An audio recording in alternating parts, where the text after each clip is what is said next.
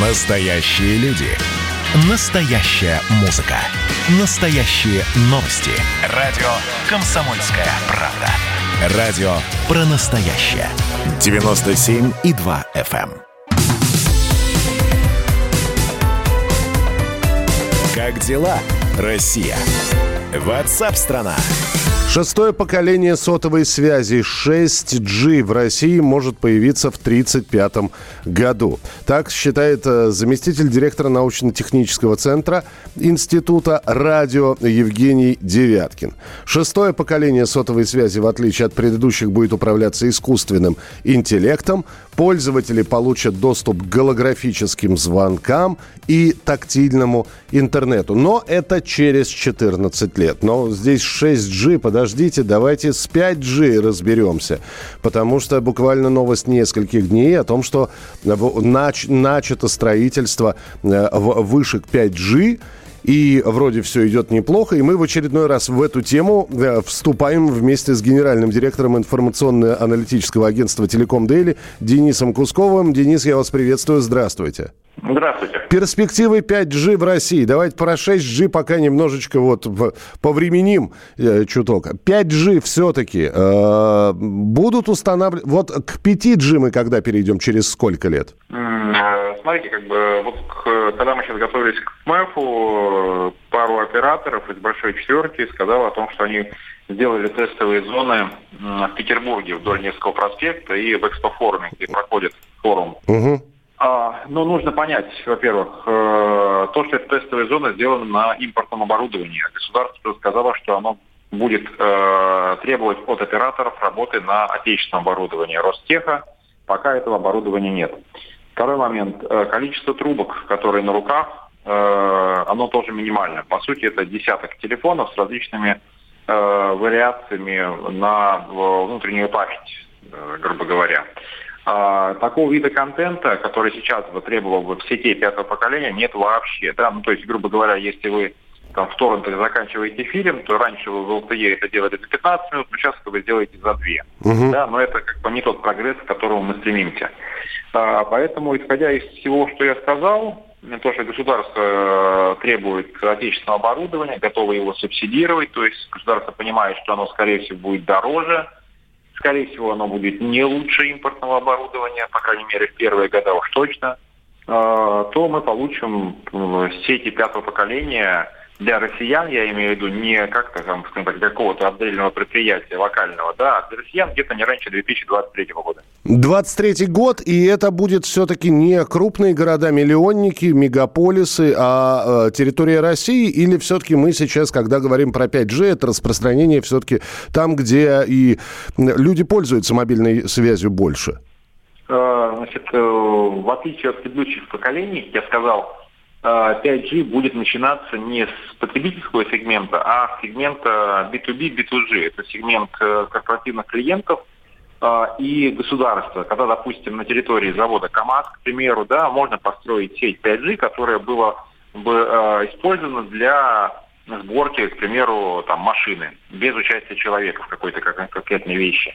А если мы говорим о потребительском сегменте, то это уже будет второй э, этап. Э, и, конечно же, покрытие начнется, естественно, с крупных городов. Угу. То есть операторы заинтересованы идти в те города, которые быстрее сделают отдачу. Да? То есть понятно, что идти там, в Москву, в Петербург, там, не знаю, там, в Самару, в Казань гораздо более эффективно, чем идти, там, не знаю, там, при всем моем уважении, там, в Елец, Тамбов или куда-то еще. А мы, когда с вами э, встречаемся в эфире, Денис, мы с вами говорим о том, что развивается, э, если на Западе это все, ну, действительно очень быстро, у нас не столь быстро, как могло бы быть. Это и потому, что иностранные комплектующие и прочее, прочее, прочее. И вы сейчас, ну, достаточно оптимистичный прогноз даете на ближайшие два года. До 23-го 5G должно в России заработать. Это, это самый оптимистичный оптимистичный вариант все-таки или это реалистичный?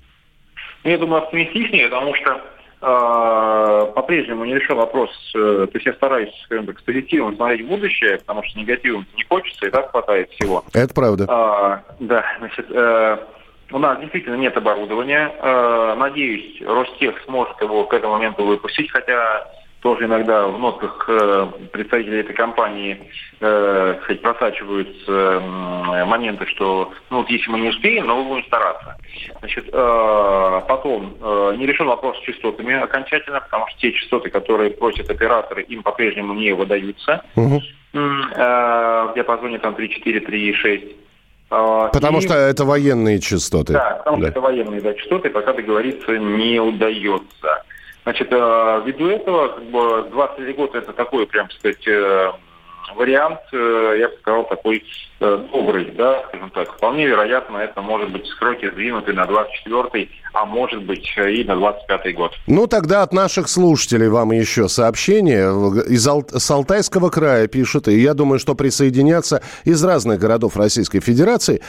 Человек пишет, можно и 10G сеть вводить, только отъезжаешь на 10 километров от федеральной трассы, и там даже 1G кончается. И в этом есть правда. Потому что, как бы мы сейчас не говорили, ай, молодцы, большая четверка, которая пытается, значит, не отставать, идти в ногу со временем, а посмотришь, действительно, да, да, да что, я, я вот э, сообщение из Алтайского края прочитал.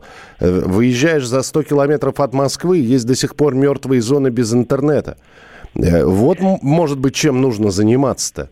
Такое точно есть. Я буквально на прошлой неделе вернулся из э, командировки, э, значит, и этот Тамбов, Тула, угу. э, Тверь, Ржев, э, то есть европейская часть России, да, грубо говоря, на, на европейская часть России, то есть самый центр.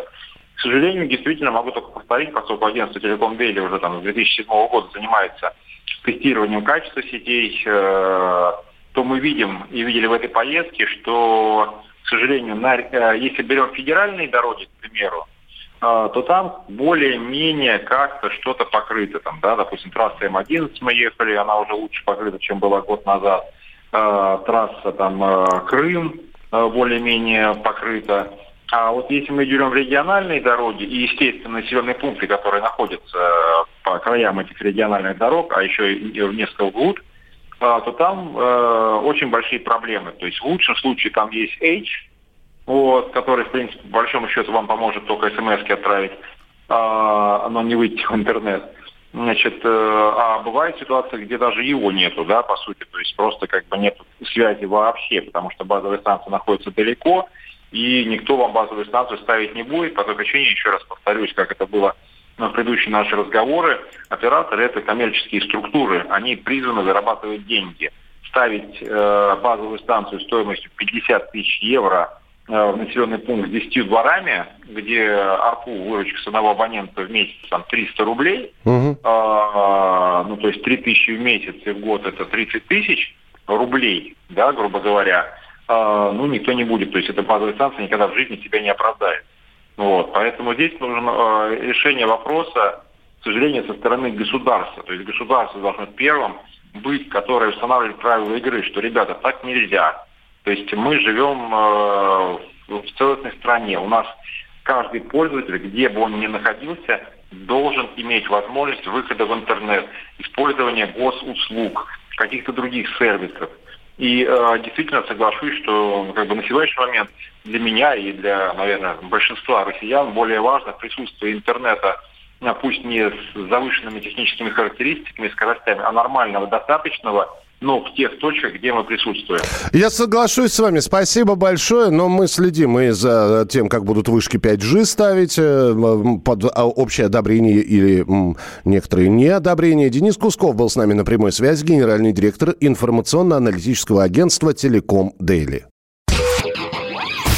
Просыпайтесь, вставайте, люди православные! В эфире радио «Комсомольская правда». Я Сергей Мордан. Прогноз на 21 год вас не порадовал, я надеюсь. Конвойные в белых тулупах, лающие овчарки, прожектора шарят по белой пустыне. Давайте уже вот по-нашему, по-русски скажем. По Врагам и изменникам Родины нет и не будет пощады. Руки спине... прочь от Егоды. А... У него нашли огромный дилдо в шкафу. А вообще он отмазывал заключенных и пил с ними коньяк. Каждое утро 8 часов по Москве публицист Сергей Мардан заряжает адреналином на весь день. Мне кажется, это прекрасно.